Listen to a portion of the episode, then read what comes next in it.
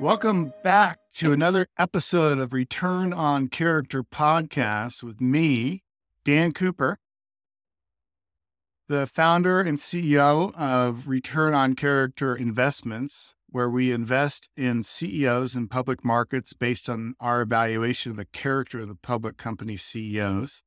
Today, I am honored and thrilled to have my friend, my good friend, Ryan Hall, with us on the show. Ryan, I'm just going to give you a flavor.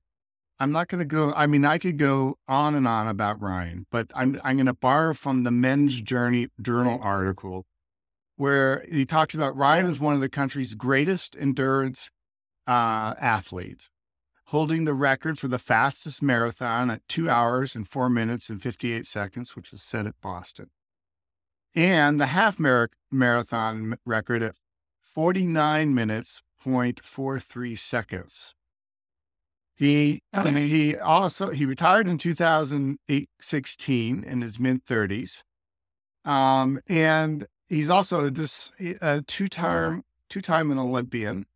And in re, in a recent, to get, to give people a flavor for what he's doing today, I'm going to descri- I'm to read a description of his, one of his his little uh, exercise routines or escapades.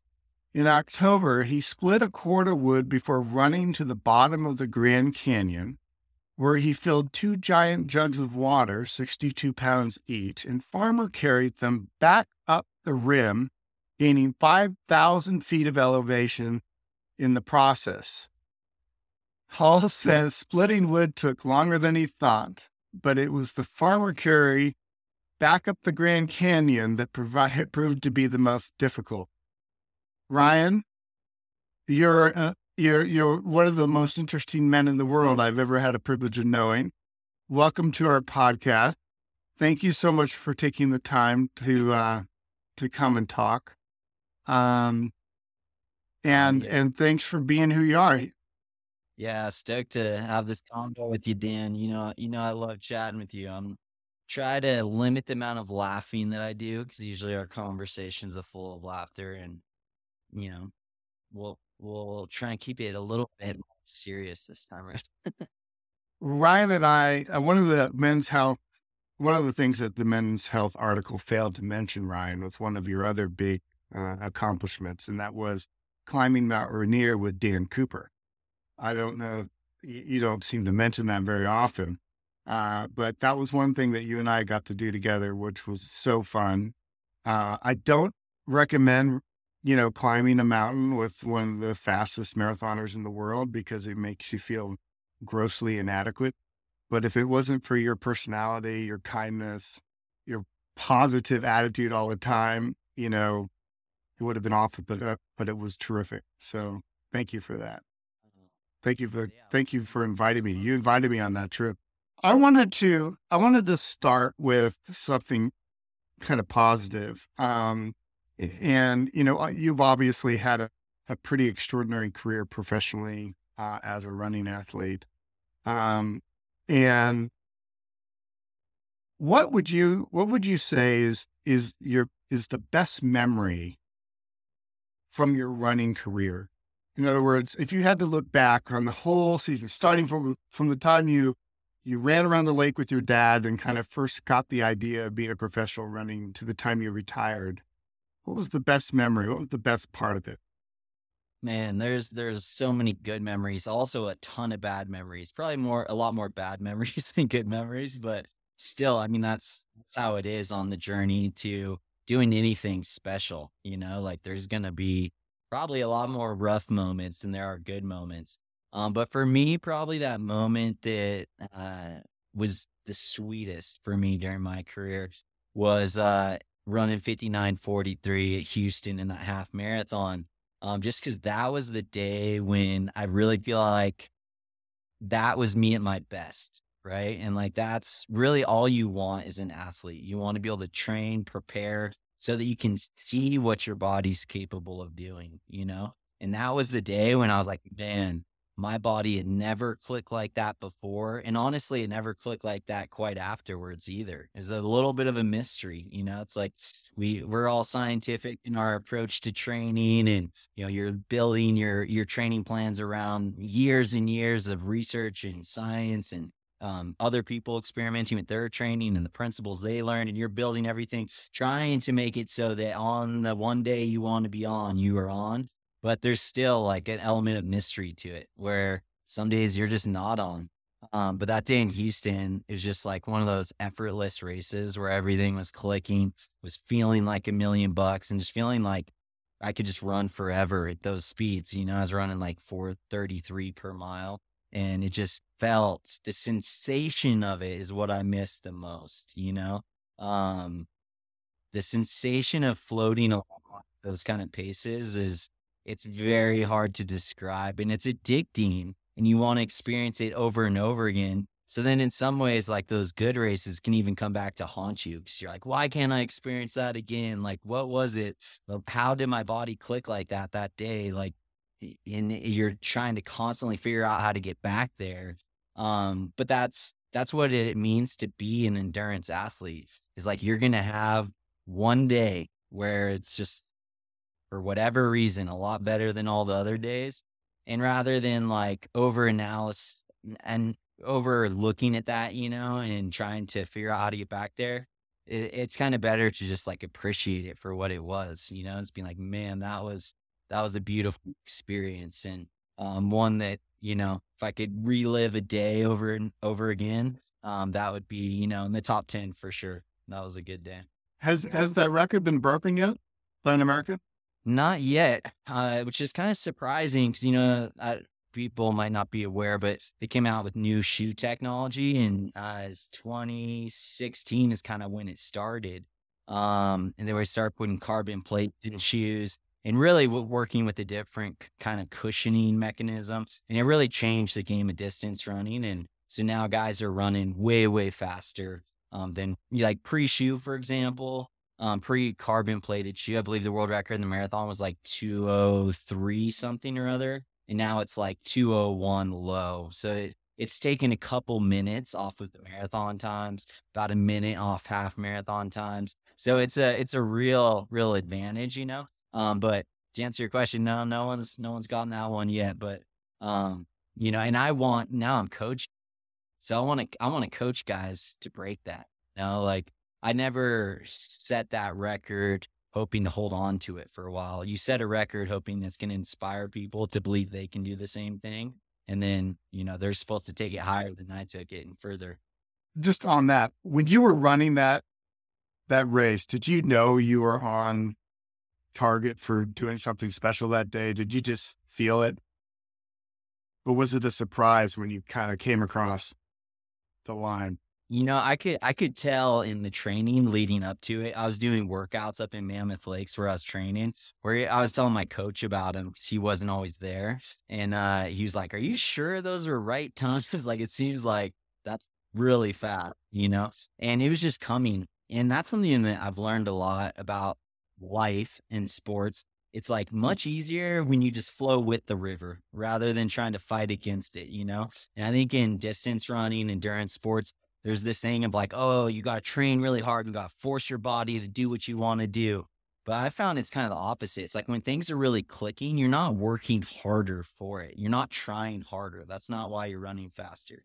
Your body's just absorbing the work. And it's almost like you're partnering with your body and you can just feel it getting stronger and stronger week after week. And that was the sensation leading up to this race. I was like, man, I'm training so hard right now but my body's just absorbing it and I'm just seeing such growth from week to week. So like I remember going for even my pre-race run, um, like the day before the race, we jogged 30 minutes and do some strides.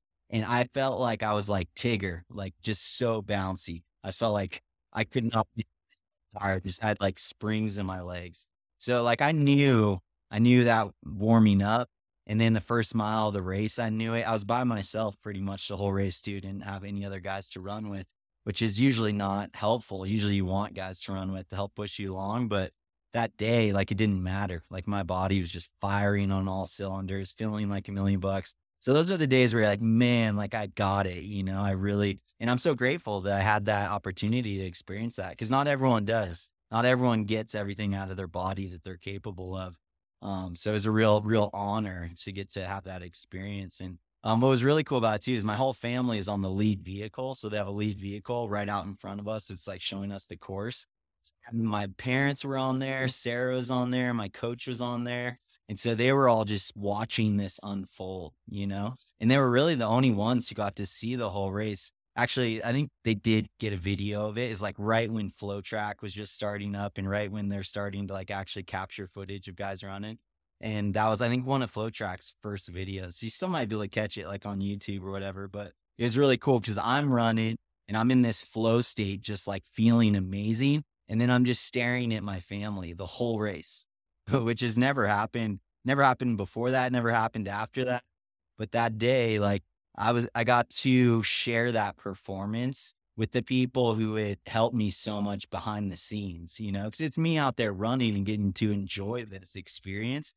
Um, but so many people play into that experience. Like I don't, I don't do what I did that day without the coaching that I had, without the support of my wife, Sarah, without the support of my parents coming up in the sport. Like it, it was not just me out there. Um, so it's really cool to get to experience that with them.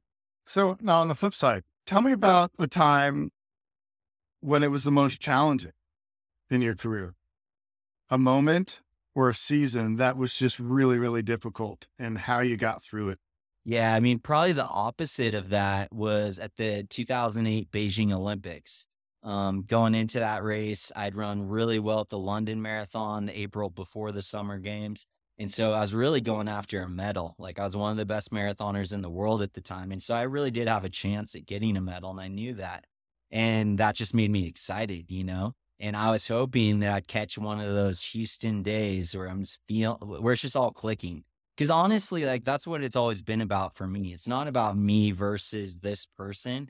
It's about me maximizing my potential. Like that's way more important to me than what place I am or even what my time is. I just want to know that my body got everything out of itself that it possibly could that day and see what it, it's capable of doing, you know, like take it to the to the edge and take it to the limit, see what I can do so that's what I was hoping for in Beijing that I'd just be on and firing.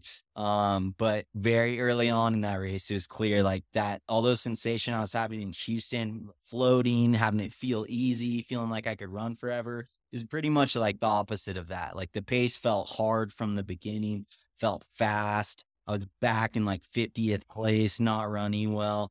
And it was just like struggle after struggle after struggle. It was hot and humid there, which I'm not great in those conditions typically. So there was just all these like cascading negative things that were playing out during the first half of the race.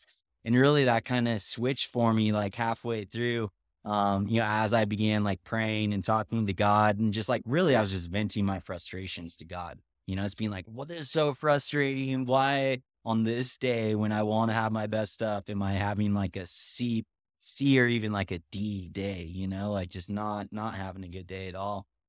And just, I was just venting with him and I felt like he just kind of encouraged me to start um, talking to the people around me and start encouraging the people around me, which isn't usual uh, etiquette in marathon running. Usually, you're, if you're talking to anyone, you might be talking to your teammate or something like that. But guys aren't out there like telling each other good job, you know, like they're trying to like, how do I break this guy that's with me? I want to like break his spirit, you know? Um, but I felt like God kind of encouraging me to do the opposite of that, like start encouraging people. And what was cool about that is no, well, first off, I didn't feel like doing that. That was the last thing I felt like doing. Like anytime I'm throwing a pity party, I'm just I'm thinking about myself all the time, right? So like being forced to think about other people and encourage other people when I'm like down on myself I was like, I do not feel like doing this. So, but if there's anything I've learned about um, faith and God is that when He asks you to do something, it's like for your own, it's for your own best interest, right? Um, so I just started doing it. I just started like I'd catch a guy and be like, "Hey, man, good job. Let's work together. Let's try and catch this group up in front of us or whatever." And just just say a few encouraging words. It wasn't a ton. We weren't having like full conversations out there but just trying to encourage guys as much as I could. And as I did that, what it did, it allowed me to get outside of myself and outside outside of my own suffering. Because when you're suffering, anytime you're in pain, it's very hard to think about anything else but the suffering that you're undergoing, what you're going but through. Ryan, you were you were experiencing a physical problem, right? At this time, what was going on in your body? So basically just fatigue. I didn't have like any injury issues. I did uh, fast forward like London Olympics. I had some injury issues that I had to drop out from. But in this one, like this was just like general, like what you would expect to be like just battling like the pain cave, you know, like lungs on fire, legs burning, like, but nothing, no like specific injury problem was going on. It was just, I was just struggling physically, and that was causing me to struggle mentally. And then it causes this whole chain of events, you know? Um, but like I said, after I started encouraging people, I was getting outside myself. Now my focus wasn't on my own pain and suffering. My focus was on how do I help other people around me and how do I encourage other guys. And it took me, I wasn't worried about getting a medal anymore. You know, I was like, let me just like enjoy this experience and help the people around me. And then things started to click better. I started running better, started catching more guys, and then ended up running like actually a fairly decent race. You know, I didn't finish on the podium. I finished in 10th place. And at the time I was like, 10th, that's the worst. Like, you know, I wasn't happy with it at all. But looking back on now, I'm really proud of that experience um, because it taught me so much about how to respond to my own suffering and my own disappointment and how easy it is to turn your own suffering and disappointments all inward when really like we're here, we're on this earth, not just to have our own experience, but to have a shared experience with other people and how can I encourage and love other people and be a part of something even bigger than myself? Um, was you know a lesson, a life lesson that I take with me to this day, and that I wouldn't trade for anything in the world. But did you take on that frame of looking at things like two weeks after you go through a series of depression and discouragement and venting, and you re- reflect back? How how do you get your brain back there? Because to me, what's so fascinating about an elite athlete, especially an individual athlete, is that the only person that you can really blame on the situation is kind of yourself, right? You can't blame it on your teammates or anything. And so the pressure post a discouragement is got to be, it's just got to be overwhelming at times. How do you mentally deal with that? How do you recover? Do you give yourself grace to feel bad? for a period of time and then come around? How how do you how have you done that? Because I'm sure the Olympics was not the only time, right? I'm sure there were times when you were at Stanford running or other scenarios. What's the process of kind of picking your your mental game game up after discouragement and continuing to move forward? How do you do that? Yeah, there's this, this verse in the Bible that I really like that I, I hold on to a lot uh, when I'm going through tough stuff and and just in general, and talks about um, to guard your thoughts because out of your thoughts flows like the well springs of life, you know. And so I'm reminded by that, that like it's not a one time event, you know. It's like I had that experience in the games, and it was very freeing and very helpful for me. But then, like, yeah, like like right after that, I was all down and depressed, and I had to take a break from training, which is always a hard time for me because I like to train. And so I did. I went through kind of like a dark time after that. But it's because like what you experience once has to be reinforced over and over and over again, similar to distance running. It's like, it's not enough in training. I can't just train like two days a week and do what I want to do. Like it has to be repeated over and over every single day or six days a week. Like that's how training works. And it's the same thing with our mind. It's like we might have this freeing thought or this freeing experience like I had in the games. But then it's like, okay, now I need to put this into practice and be reminded of this over and over and over and over again because it's not enough to just live off a one time experience, right? It's got to be a continual renewing of mind, a continual um, chewing on this where it becomes culture in you rather than like a one time thought or a one time breakthrough experience that you had. And so, but what I'm hearing though too, there, Ryan, is that you did go through a dark, a dark time after a failure or or not meeting the the goal that you you had. You you did so you are human. You're not you're, you're not you're not a person that doesn't get down or bummed out by a circumstance, but you still manage to proceed, you know, to go forward. Um I mean, because in business, I mean, I think business is a lot like professional or athletics in a way that you're most of the time you're failing, it feels like. Uh, and then you every once in a while get a big breakthrough and you live off of that for a little bit. But there's discouraging times. But I, I mean, your ability to recover from discouragement and coach athletes through it too, um, I think is so relevant for so many of us. And I'll put myself there. I get discouraged when something doesn't happen right. I mean, I just I see go into self doubt. I, I, I'm I'm bummed out. I maybe I get a little depressed. Um, and and I've noticed that a lot of these athletes have these ability to to kind of almost convert their brains or their minds and their thinking to readjust to get back on task.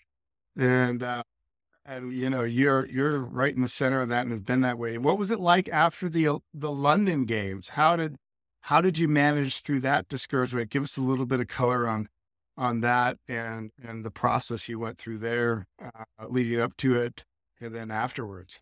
Yeah, yeah. So going into London, um, again, I had high expectations going into it, but things hadn't been clicking well at all.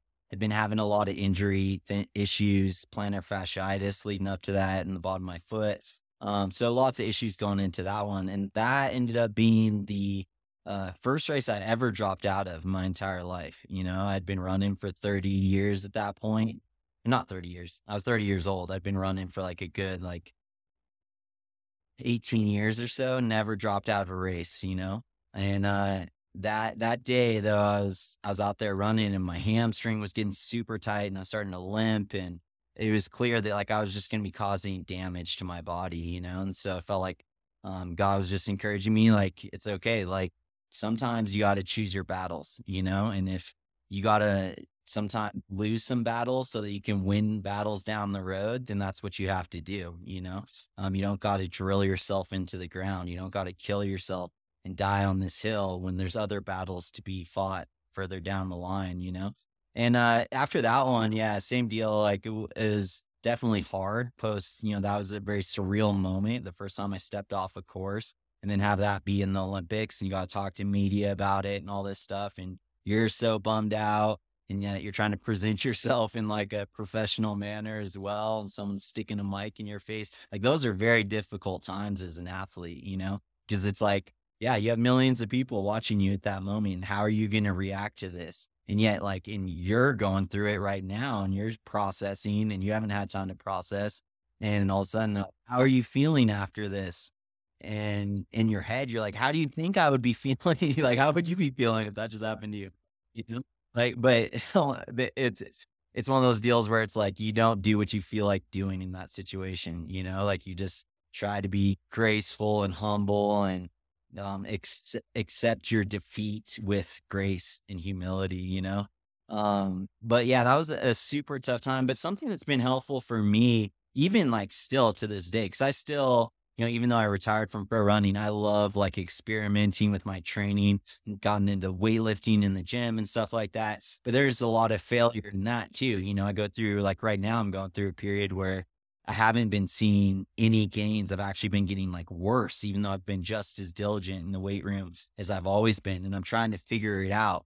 Um, but something that's been helpful for me is to see it as like an experiment. You know, what's interesting about science is that it seems a good thing in science to fail. So you're like, okay, I tried this, I isolated this people, it didn't work. But that's because you don't take it personal. You're doing like a science experiment. So, like, because something didn't work in that scenario, doesn't reflect anything on you. So you can be fine. Be like, okay, let's try, let's try this now. And then let's try this. And you can be very like unattached emotionally to that. But when you're doing something that you are emotionally attached to, then you I tend to take my my failures really personally. You know, I'm like because I failed, like I'm a I'm weak or not strong or I don't have what it takes. Start all those thoughts start to come through. When really it's like I'm doing science experiments. That's what I'm doing as an athlete. You know, you're trying one method of training and then changing the variable, changing how you train. But it's not just the training, it's like the sleep, the nutrition, the injuries, like all this other stuff is playing into it.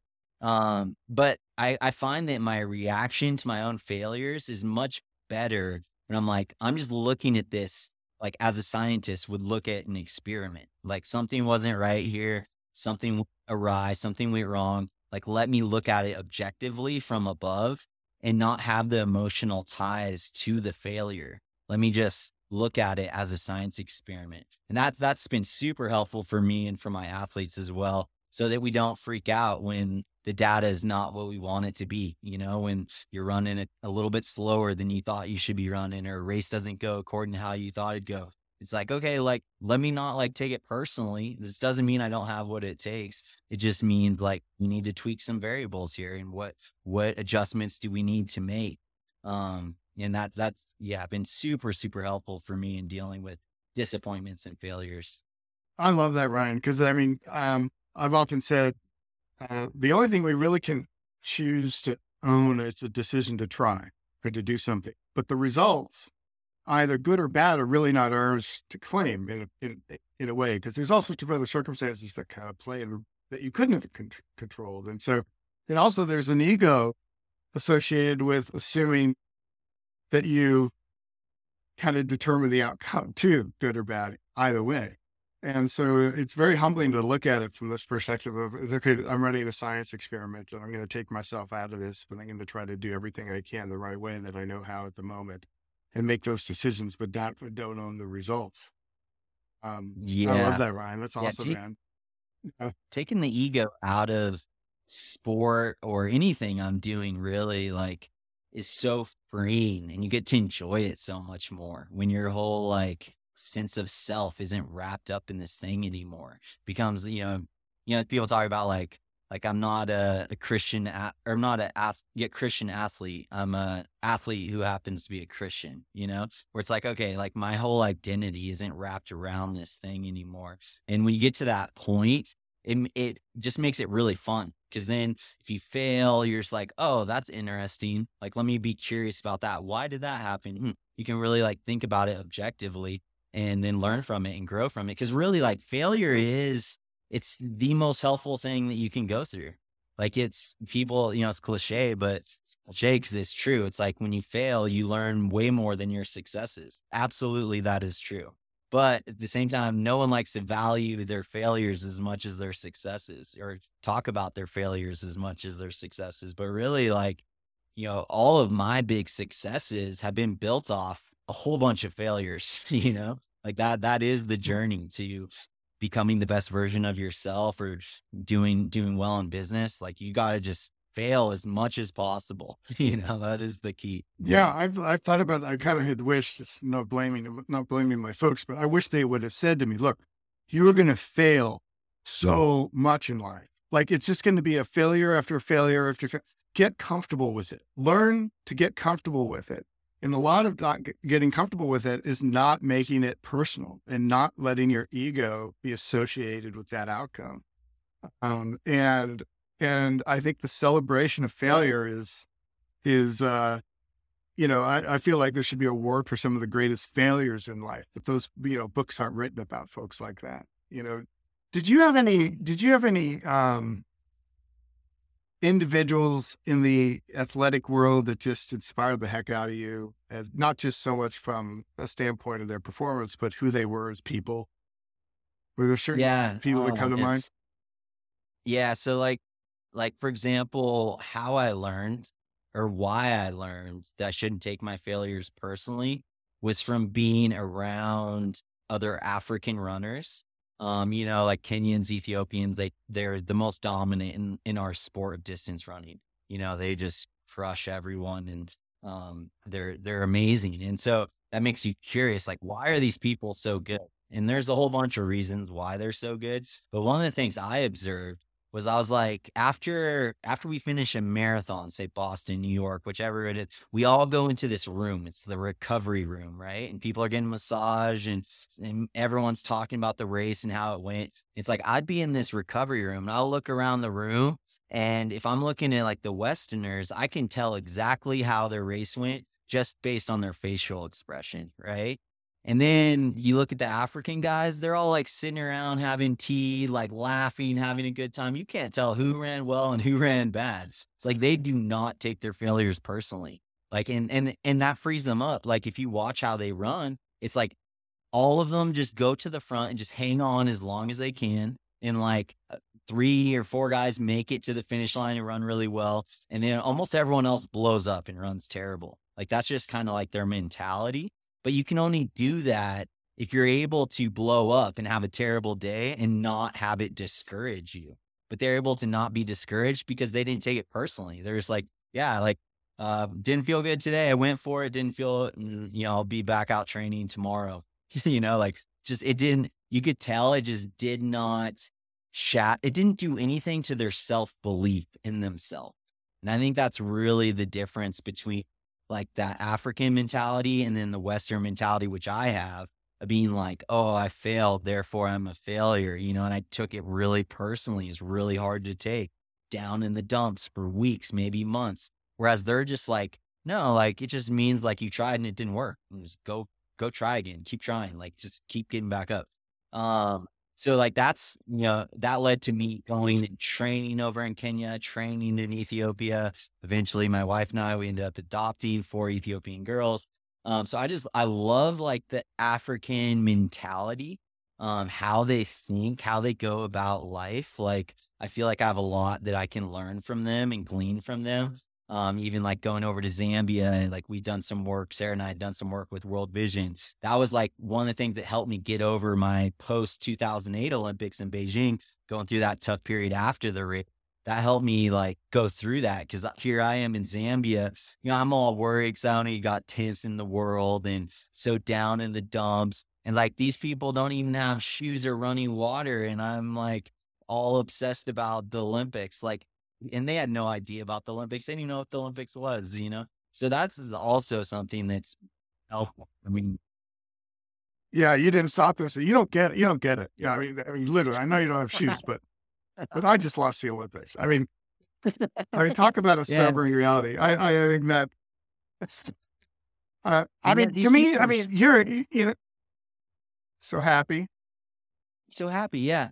Like, and that's why, you know, we went there trying to help them and bring them clean water and boreholes, which we did, which was really cool. But what I came away from, I was like, man, like they do community so well, um, relying on each other, hanging out with each other. It's like you go to these villages, these rural villages, and like it's like one big family at these villages, and the people are so happy. I was like, man, like they're doing some stuff really right. You know, like we as Westerners have a lot that we could learn from them, you know, like it's almost kind of like jealous of their culture a little bit. Being like, man, I wish that I wish that I grew up in this hut. Like I feel like, you know, they're they're doing so much right when it comes to relationships and happiness and stuff. And then obviously you want to help them with like health issues and things like that. But um yeah, it was a real eye-opening experience for me to go over there and be a part of a culture that's so different than what I was used to and help me again, help me just get outside my own suffering and outside of my own narrow mindedness. You know, in my mind, it was just performance and got to run well at the Olympics. And it was about this huge goal for four years or even longer. I started running, you know? So it just kind of took my blinders off a little bit, being like, you know what? Like, there's things more important than the Olympics and more important than me getting on the podium at the Olympics. So it was a really cool experience. And you brought a little home, a little bit of Africa or a lot of Africa home with you, with your girls, right? Yeah, we we love our girls, man. They're they're amazing kids. Um, so our oldest now, Hannah, she's a junior in college. She came over when she was 15. So we're so proud of her for you know even getting through high school, let alone now she's in college. Uh, Mia's going to college next year. She's um, she's also a runner. Hannah's a runner too, our oldest. Um, Mia's going to go on scholarship to NC State, which is pretty exciting. They have like the best the best program country right now. Um, and then our youngest two are just enjoying uh, ninth grade and sixth grade right now. But yeah, they've been they've been in the U.S. now almost seven years, which is crazy. It's time has gone by super quick. Yeah, you guys, you guys went from having no kids to having a lot of kids, and you did such a great job with them. I mean, they're they're incredible girls. Um, you went on to um, to transition into bodybuilding, which I I love. I mean, you and I used to get together. I, I used to see the glow in your eye, how much you enjoyed lifting. It was like this this new. You just you come to me, and just love it. You had a great workout and just lifted for another hour. It was awesome. Um, tell me about that transition, and, and tell me about how how it's different than say professional running and yeah. your state of mind today versus say back then. Yeah. You know i to be honest with you dan i've always i was always worried about what i'd do when i retired from pro running. Um you know it had been since the time i was 13 years old until i was 33 it had been my all consuming passion you know? It's like yeah i cared about other things in life. It wasn't like i was you know completely self-absorbed but I was very driven by this goal to see what I could do, you know, see what my body's capable of. So I was like, when I stop doing this, I don't know how I'm gonna be able to handle it mentally if I'm gonna be okay anymore. Um, so you know, I was surprised when the time came and I did retire.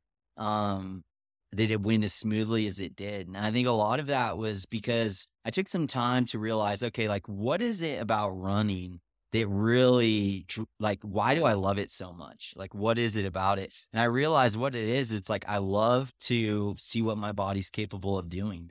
I love to train and see the adaptation take place you know? When i first start training for a marathon i can hardly run one mile at the pace i'm to race 26 miles at six months later right? But through six months of training it's like that pace gets easier and easier i can go further and further and then pretty soon I can run a whole marathon at 445 pace, you know?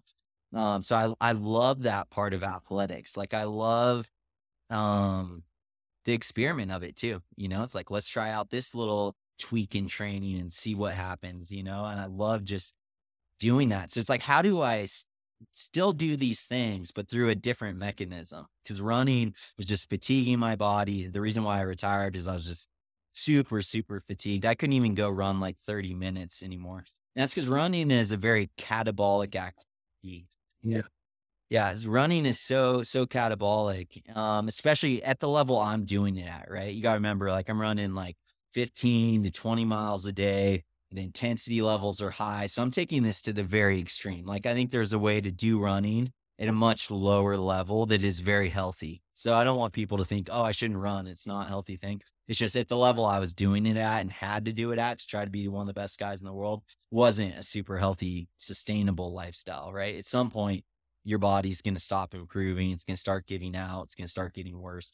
And so that's what was happening to me from the London Olympics 2012 up until I retired. So four year period, I was just getting worse and worse and so fatigued. Like I remember going out on some trails in Redding and I called them the walk of shame runs because I would jog out 15 minutes and I just felt like I was just like melting into the earth. Felt so terrible. Like I could hardly lift my legs up.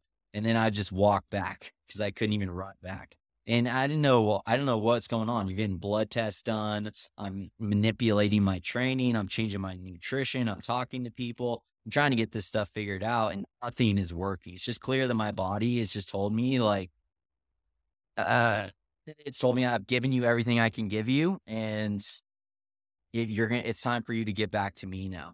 So that's what I decided to do with the lifting. It's like, okay, I need to get back to my body. I need to start being good to myself. So that's what I did. Like first day of retirement, went straight into the weight room, started lifting. And I loved it because it, it allowed me to meet that need that I have to push myself physically every day and also to like see growth and adaptation and to experiment with training. So it's just like the perfect fit for me and uh in a way for me to get back to my body as well. And now like I feel so much better now and I can go out for runs now and I'm fine. I don't have to do the walk of shame anymore, although sometimes I still do just for old time's sake.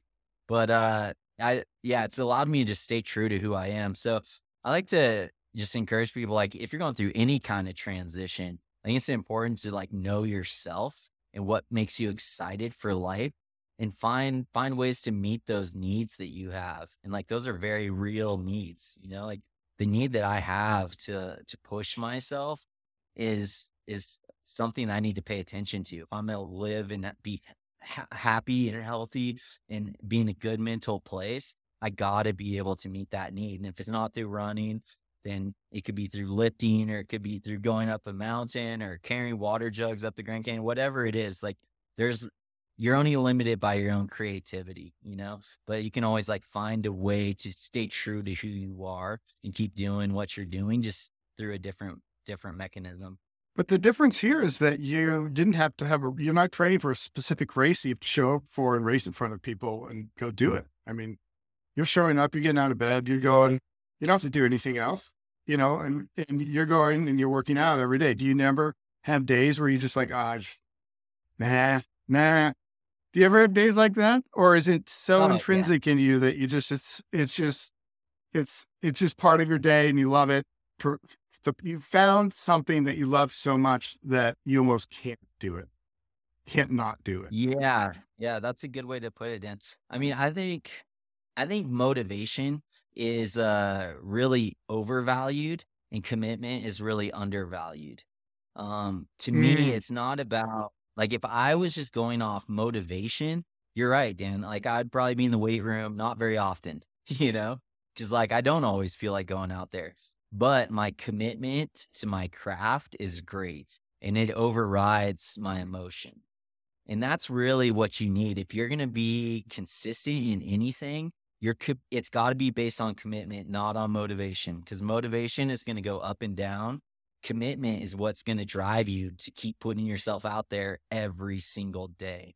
So I try to tell my kids that as much as I can. I'm like, listen, like hmm. feelings are going to come and go, you know, and like some days they're going to be there, some days they're not. And there's nothing wrong with feelings, you know, like feelings can be highly helpful and motivation can be super helpful. And you want to learn how to tap into that, but you don't want to be living off that. You don't want your life to be based off that.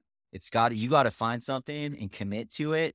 And then when you're consistent over a long period of time, that's when amazing things happen. You know, I didn't break in an hour in the half marathon till I'd been training for 10 plus years consistently almost every single day and training at a high level, you know, that's, that's what it takes, you know, like eh, it's very easy to, even myself included, to be looking for these magic bullets, you know, just start doing this one thing and you're taking this one supplement and then you're going to become Superman. But really, like for me, all I found to be true, it's just about commitment and consistency over a long period of time. And that's when great things happen. Oh man, I love that. That was that was that was a gem. Thank you for that. That really spoke to me. Um, do you think character matters in in athletes? I think it oh, plays yeah. a role. it's everything. One one thing that's kind of cool about characters, um, like one of the best marathoners, well, the, the best marathoner in history is uh, Kipchoge. He's a Kenyan guy, Eliud Kipchoge. And yeah. uh, she has the, he, he gets paid millions just to show up for one race, right? And this guy, he lives like in a training camp and shares a room, like a tiny little room with one of his training partners right? Like that's how he chooses to live because like and he has like some of the greatest character and so like i i love it when there's examples of that you know in front of us where it's like right. man like that that's what i want that's what i want my athletes to want too to have that kind of like yeah character where like they're like it's not about the dollar bills it's not about the money it's about me and my craft doing it with other people doing it in the right way and uh and not getting not getting not losing that you know? Like it's so easy to have that when you're starting out that purity of your craft you know? Right. But very easy to lose that when millions of dollars are flowing your way. This guy like he could make so much money if he wanted to but he only races like twice a year just marathons. But he could be collecting like half million dollar paychecks he could show up every weekend collecting these paychecks if he wanted to. But like he is into his craft and he's going to do it right. He's committed. Know? Yeah. Yeah. And I, I love that. So, um, you know, that's a great example, I think, of how character, as someone who's doing it right, you know, and, and the results are paying off. And he's running, he has the world record in the marathon. He's the first human to break two hours in the marathon. He's just a great example to to people in our sport, you know. Um, but absolutely, like character in sports and athletics, it's it's a it can be a confusing thing because you see guys doing well who are motivated by um, less admirable things, you know, like they're afraid to fail or um, they're trying to impress people or they want to be rich. And there are successful athletes who have that mentality. But for me, like I'm always trying to figure out how to, how do I get the most out of this experience, you know? And whenever I'm motivated by fear or by money or by fame or any of these things, it just it's not very much fun. Like I don't enjoy competing or right. training that kind of heart. So for me, it's like even if character didn't make me faster, I still I'd rather like like train with as someone with character um than someone who doesn't have it just because it's more fulfilling to do it that way you know like what is can i be motivated by love more than I can be motivated by fear. And I was like, that was the reason why we adopted our girls. Like I could think of a million fearful reasons why we shouldn't adopt our girls, you know? But if I'm motivated by love, that's all I need really. Like if you have if you have love in your heart for someone, then it's like you can you can figure out all those other things that are, you're fearful of, you know? Like love trumps fear. And so, like, for me, like in my sport, how do I go about doing that? How do I compete out of a heart of love rather than a, a heart of like comparing myself to other people and trying to beat other people? Like, our the culture of athletics can be really toxic and not very much fun, you know, and can drive people away from mm. sports, but it doesn't have to be that way. And again, like one of the things I picked up from the Kenyan athletes, they have this saying, and I wish I could remember it. Um, but it, basically, what they, it says is like, we're all in this together.